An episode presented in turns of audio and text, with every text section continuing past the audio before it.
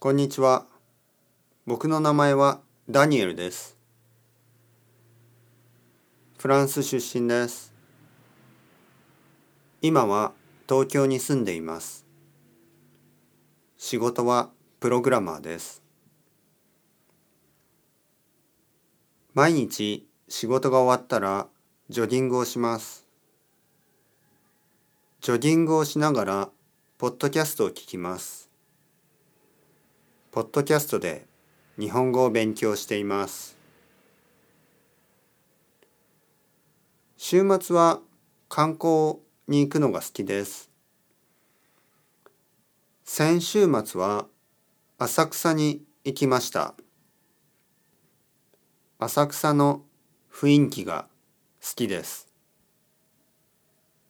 よろしくお願いします。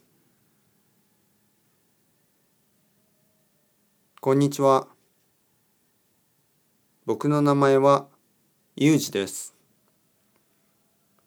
大阪出身です。今は東京でエンジニアをしてます。先週、彼女と東京ディズニーランドに行きました。彼女の誕生日だったので、彼女はとても嬉しそうでした。